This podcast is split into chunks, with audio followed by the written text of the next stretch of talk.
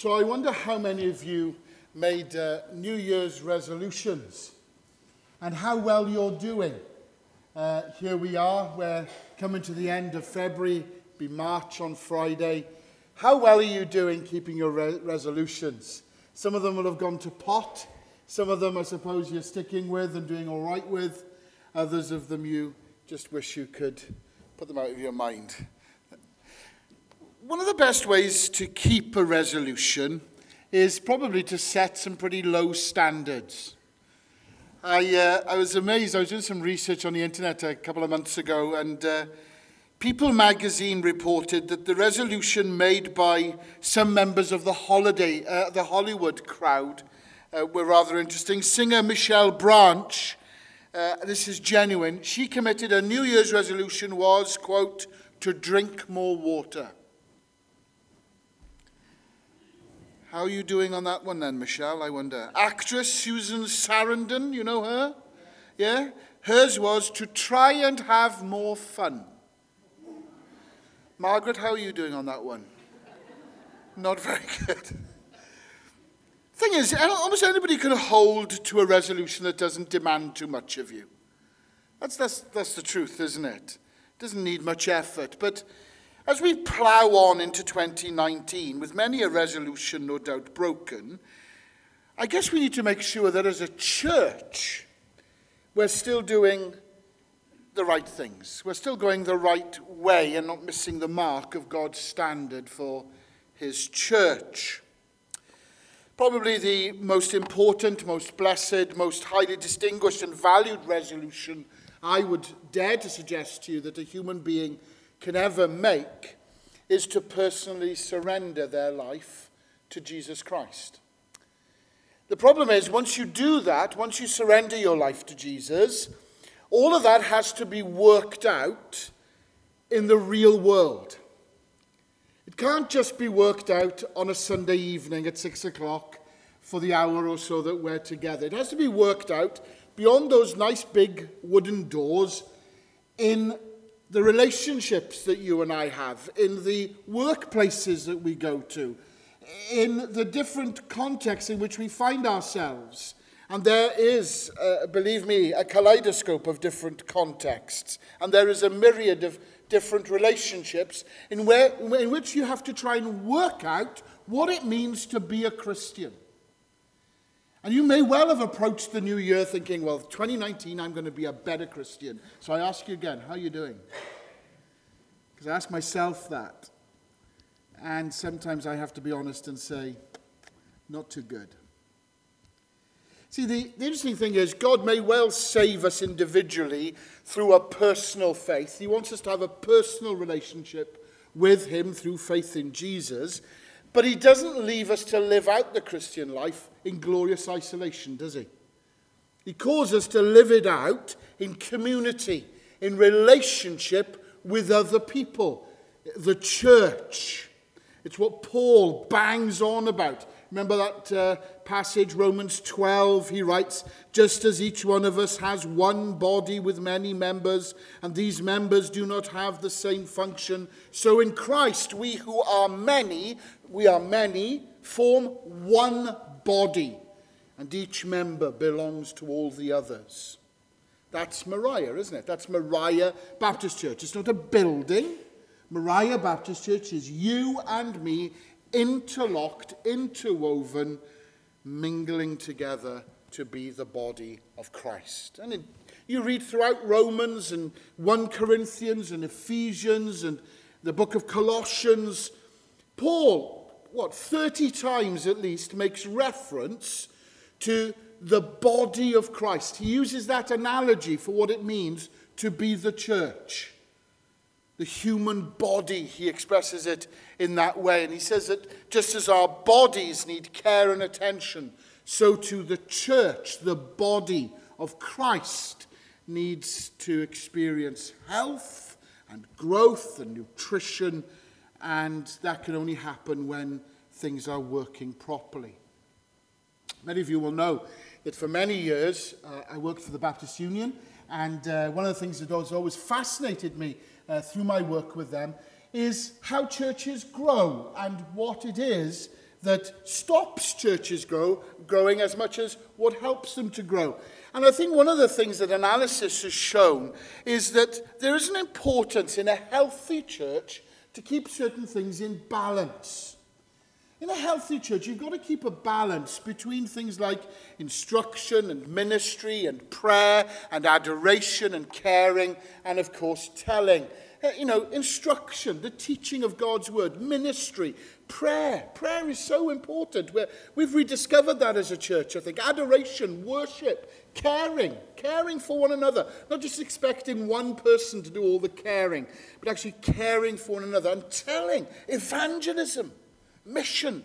That's something we as a church are really trying to focus on, isn't it, this year. And if you read through uh, the book of Acts, if you read through the Great Commandment in Matthew 22, the Great Commission in Matthew 28, if you read through Paul in Ephesians 4, those things listed there are basically the things that Jesus and the apostles talk about when it comes to understanding the nature of church and what church should be and how church should grow. Get one of those things out of balance and the danger is you can be in trouble. You can be a dysfunctional church. So some churches do an awful lot of worship, but have very little instruction or ministry. Some churches are brilliant at caring for one another, but rubbish at telling other people about Jesus. I'm yet to come across a church that is brilliant about telling other people about Jesus and rubbish at everything else. But there's a balancing act here that you've got to work hard at. But have you noticed in your own life it's easy to get things out of balance? It is, isn't it? We all do it. We get things out of balance very, very easily. So need to, we need to guard against that in the church. We need to guard against it, eh, overemphasizing one aspect of ministry to the exclusion of the others. I read a very challenging book a number of years ago by uh, the Christian writer Bill Hybels. It was called courageous leadership. And in it, he, makes a very, very interesting uh, observation about the church. It's gripping what he says. There is nothing like the local church when it's working right. It is, its beauty is indescribable. Its power is breathtaking. Its potential is unlimited. It comforts the grieving, heals the broken in the context of community. It builds bridges to seekers and offers truth to the confused. It provides resources for those in need and open its arms to the forgotten, the downtrodden and the disillusioned. Whatever the capacity for human suffering, the church has a greater capacity for healing and wholeness. The radical message of transforming love has been given to the church. Wow! Isn't that great? I want to be part of a church like that, don't you? That's what you want to know what I want for Moriah? There it is.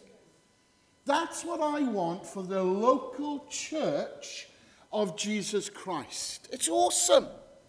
So let's explore this a bit further tonight.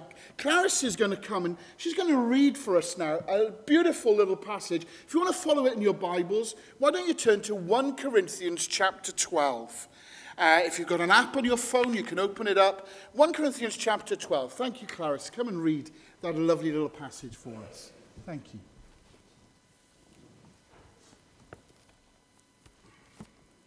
Now, the body is not made up of one part, but many. If the foot should say, Because I am not a hand, I do not belong to the body, it would not for that reason cease to be part of the body. And if the ear should say, Because I am not an eye, I do not belong to the body, it would not for that reason cease to be part of the body. If the whole body were an eye, where would the sense of hearing be? If the whole body were an ear, where would the sense of smell be? But in fact, God has arranged the parts of the body, every one of them, just as He wanted them to be. If they were all one part, where would the body be? As it is, there are many parts, but one body. The eye cannot say to the hand, I don't need you, and the head cannot say to the feet, I don't need you. On the contrary, those parts of the body that seem to be weaker are indispensable, and the parts that we think are less honourable we treat with special honour, and the parts that are unpresentable we are treated with special modesty, while our presentable parts need no special treatment. But God has combined the members of the body and has given greater honour to the parts that lacked it, so that there should be no division in the body, but that its parts should have equal concern for each other. If one part suffers, every part suffers with it. If one part is honoured, every part rejoices with it. Amen.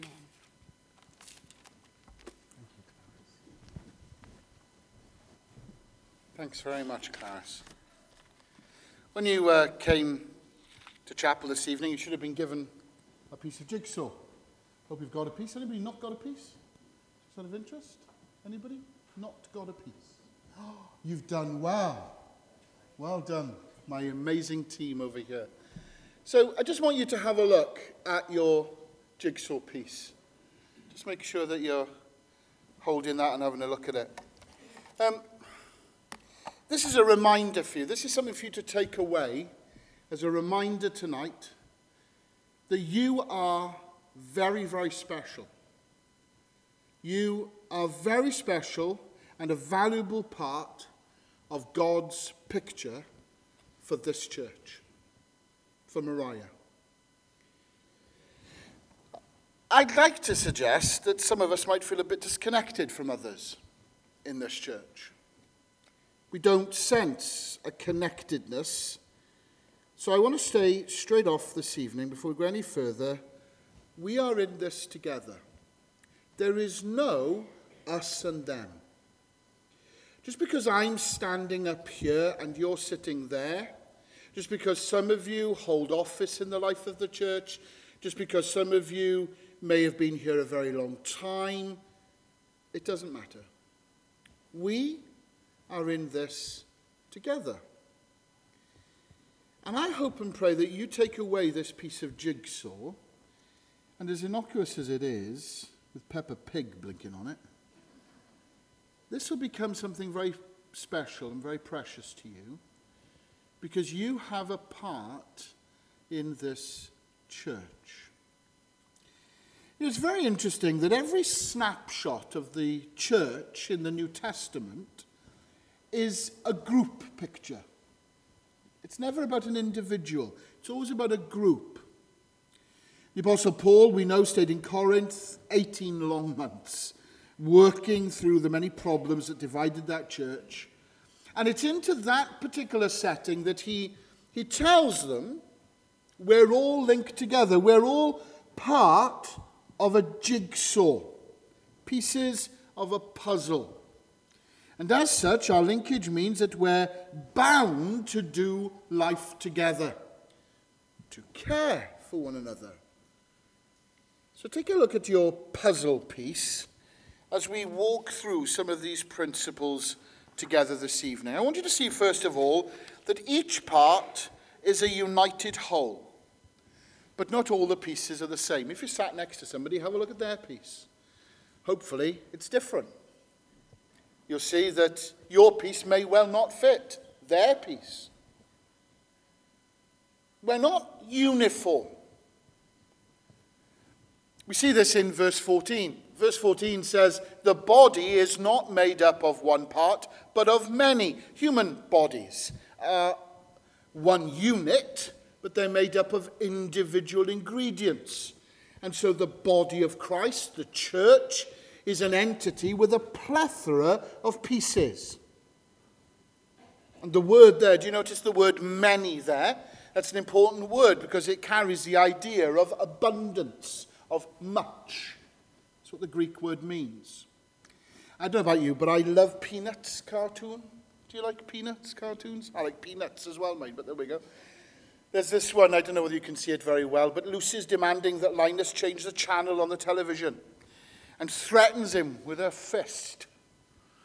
And uh, Linus isn't too frightened by this, and uh, he says, uh, What makes you think you can walk right in here and take over? And she's got a scowl on her face, and Lucy replies, These five fingers. Individually, they're nothing. But when I curl them together like this, into a single unit, they form a weapon that is terrible to behold. And immediately Linus responds, Which channel do you want? You try that when you go home tonight. As he's walking towards the television, he looks at his fingers and he says, Why can't you guys be as organized as that? Now, I'm not condoning Lucy's methods, but it's a great illustration of how the church would do well to think of itself needing to work together. Individually, we're nothing. But when we're curled into a single unit, we form a weapon that is absolutely amazing. It's only when our many pieces come together that we can demonstrate a picture of God's amazing power. Take another look at your piece. Each piece is indispensable. No piece of a jigsaw is inferior. Because it's blinking annoying when that inferior piece is missing, isn't it? You ever done that? You go to a charity shop and you, get a, a jigsaw and you think this will be brilliant. Rainy day comes and you start doing it and flip me. You find out why they put it in the charity shop. Not all the pieces are there. In verses 15 through 17, Paul's addressing those of us who may well feel inferior. He says, Look, if the foot should say, Because I'm not a hand, I, I don't belong to the body, it would not for that reason cease to be part of the body. A foot may well feel less important, and a hand and an ear may feel mediocre compared to an eye. But Paul's establishing the truth that every single piece is valuable. So you may well hold an innocuous uh, piece of the puzzle tonight. Yours may have nothing of the picture on it. It may not be a, a, corner piece. It may have just one little bit that needs to connect. But it is valuable to the whole and necessary to the picture.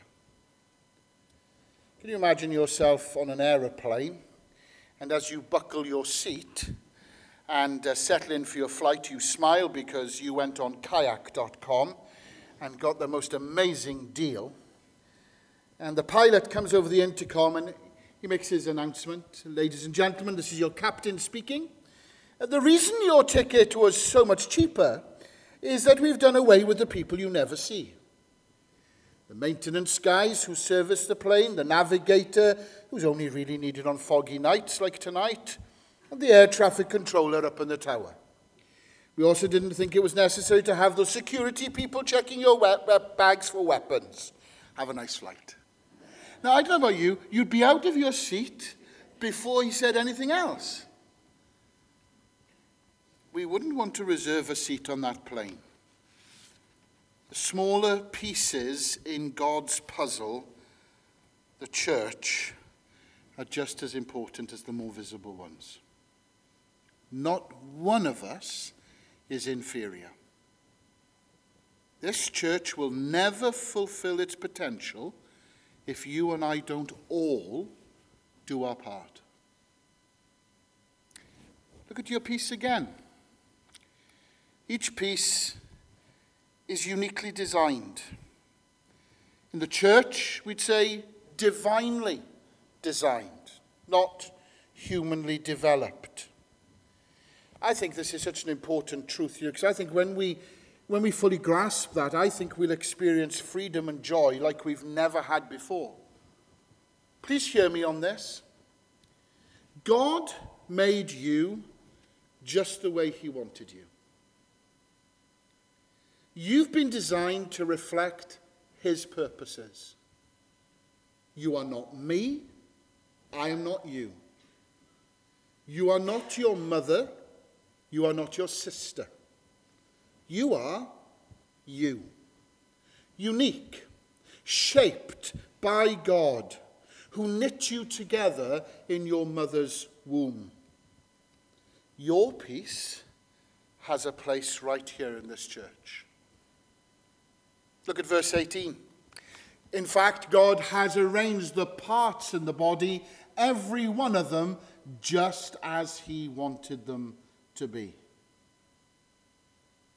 In our world, where people tell us so often that people are inferior because of their skin color, or because they don't speak a certain language, or because they are a certain size, we need to remember that we are part of God's awesome arrangement called the church.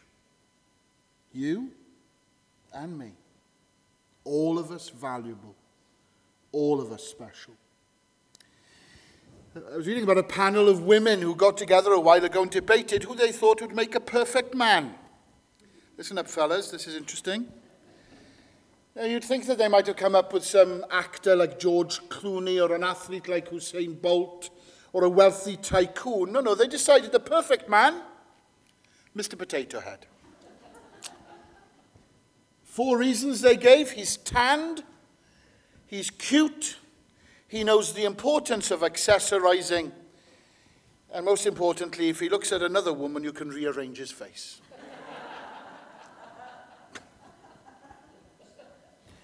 We don't have that option in the church. You like that, didn't you?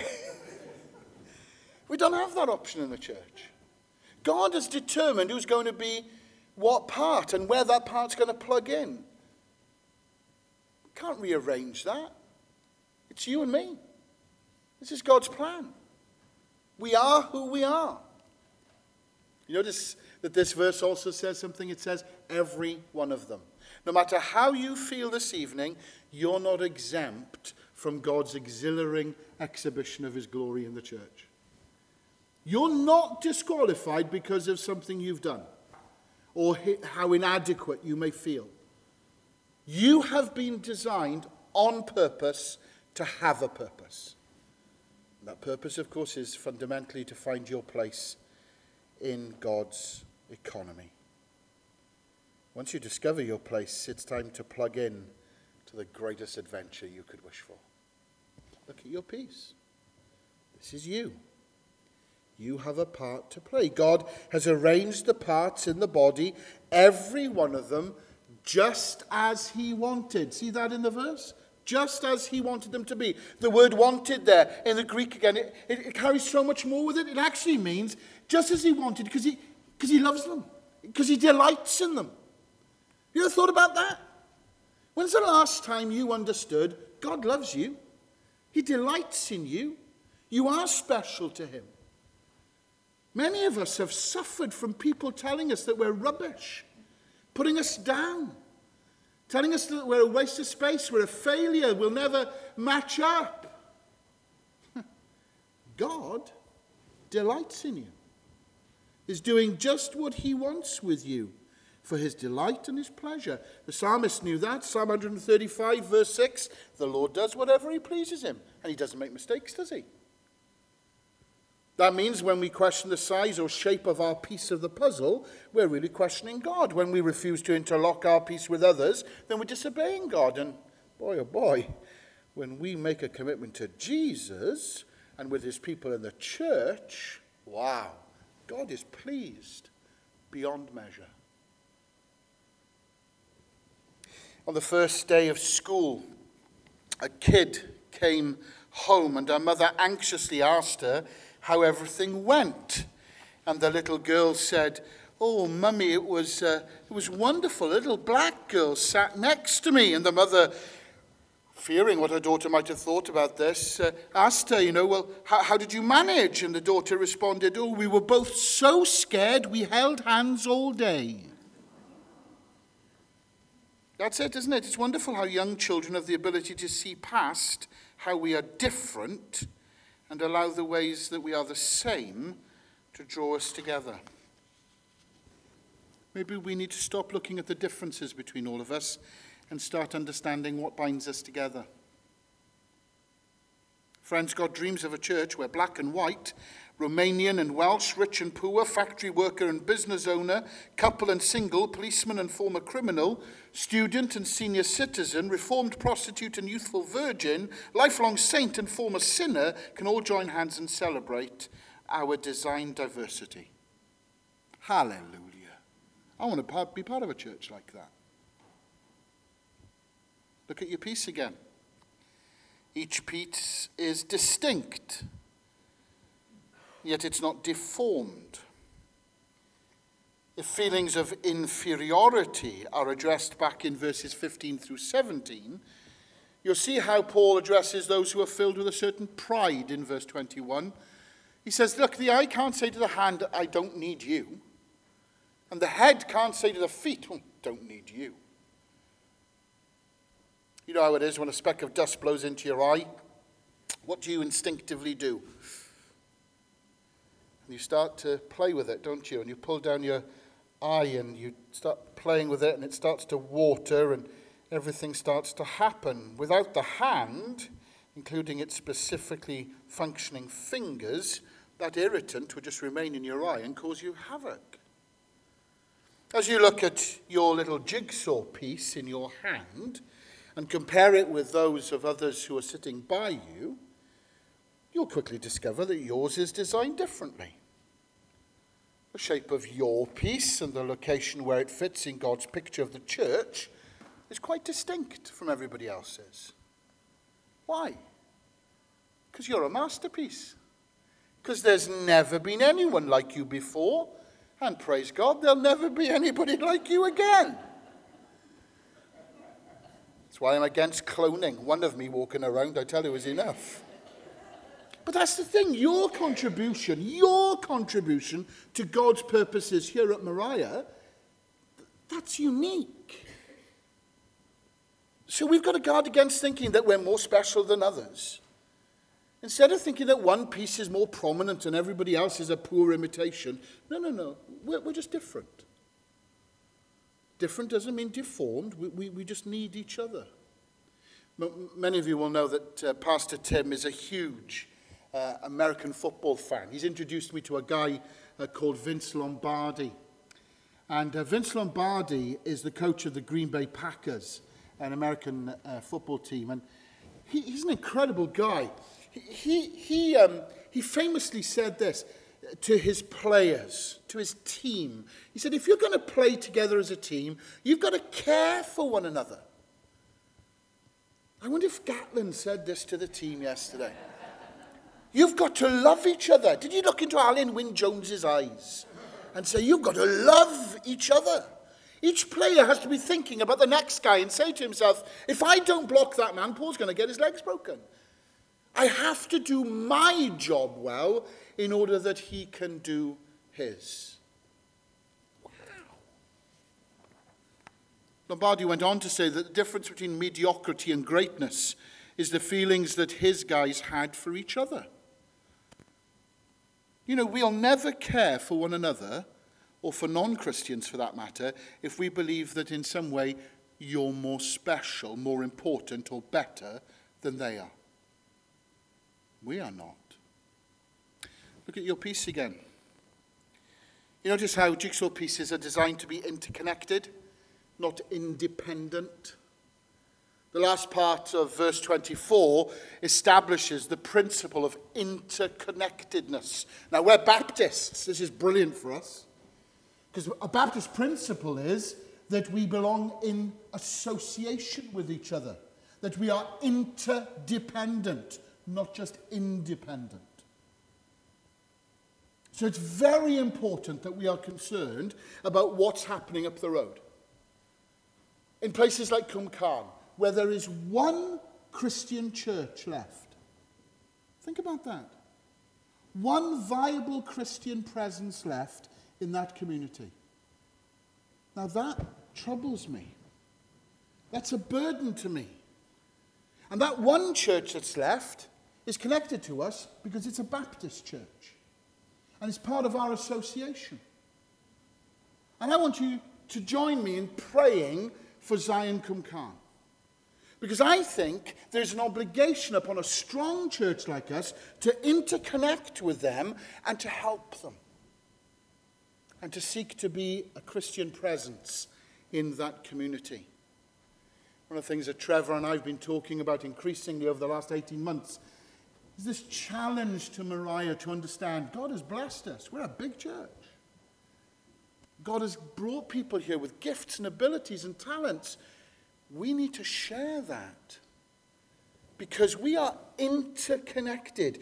But we're also interconnected with each other. Ministries flow into each other.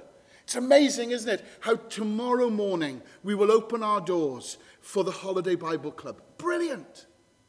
That will then flow into uh, the film show that we're going to show uh, at the end of it a family film night, The Prince of Egypt. Have you seen that film? Brilliant.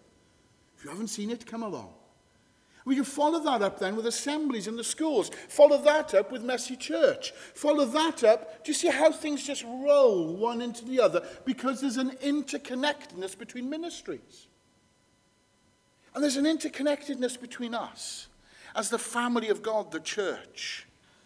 Your puzzle piece is designed to lock together with those around you in order to make the picture that God has designed by the Creator. Look at what it says God has combined the members of the body and has given greater honour to the parts that lacked it. The King James is brilliant there. Combined, uh, it translates as hath tempered together. It's a lovely imagery. It's about the mixing, it's about the commingling, the, the coalescing of two elements so they become a compound. It's a similar thing going on in Genesis chapter 2, where we read that a man will be united to his wife. And remember, it says they will become one flesh. I heard about a family that couldn't afford a Christmas tree. They waited until Christmas Eve and found a tree that was okay on one side, pretty bare on the other. Must have got it from Pembrokeshire, I think, Shannon. There we go. They picked up another one. Uh, it was a bit scraggly in the front and uh, scraggly in the back. And well, they nervously offered a few quid to the salesman, hoping to, that he'd just take them. And he was quite happy too. That nobody else wanted these two trees. They were rubbish. Later that night, the salesman was walking down the street and he saw a beautiful tree in the couple's apartment. And, and it was thick and well rounded. And he knocked on their door and he said, Hang on a minute, you, you bought two terrible trees from me. But what they'd done is they put the trees together. And that which had a good front was against the one that had a good back. And together, they looked brilliant. Friends, when we're put together just right, when the pieces of the jigsaw start to intermingle, it can be glorious. It can be brilliant. And God can work miracles through a church like that. This passage is, is wonderful. If you, you, you look quickly, uh, the, the welding together of lives in this, perp, in this uh, passage is amazing. It's got two very distinct purposes. According to the first half of verse 25, when God welds us together, when he starts interlocking us, there's no room for disunity. It's brilliant. So that there should be no division in the body, he says. That's the point, isn't it? We want to be a united church. Don't want squabbling and falling out. Perhaps we'll look a bit more at that next week when we focus on being united with one another. And in the second half of verse 25, we're commingled so that we can care for one another. It's brilliant. It's part of equal concern for each other. Literally, we should be anxious about each other. We should worry about the well being of other people. Lovely when Sheila prayed earlier, wasn't it? For people in the life of the church? Do we worry about each other?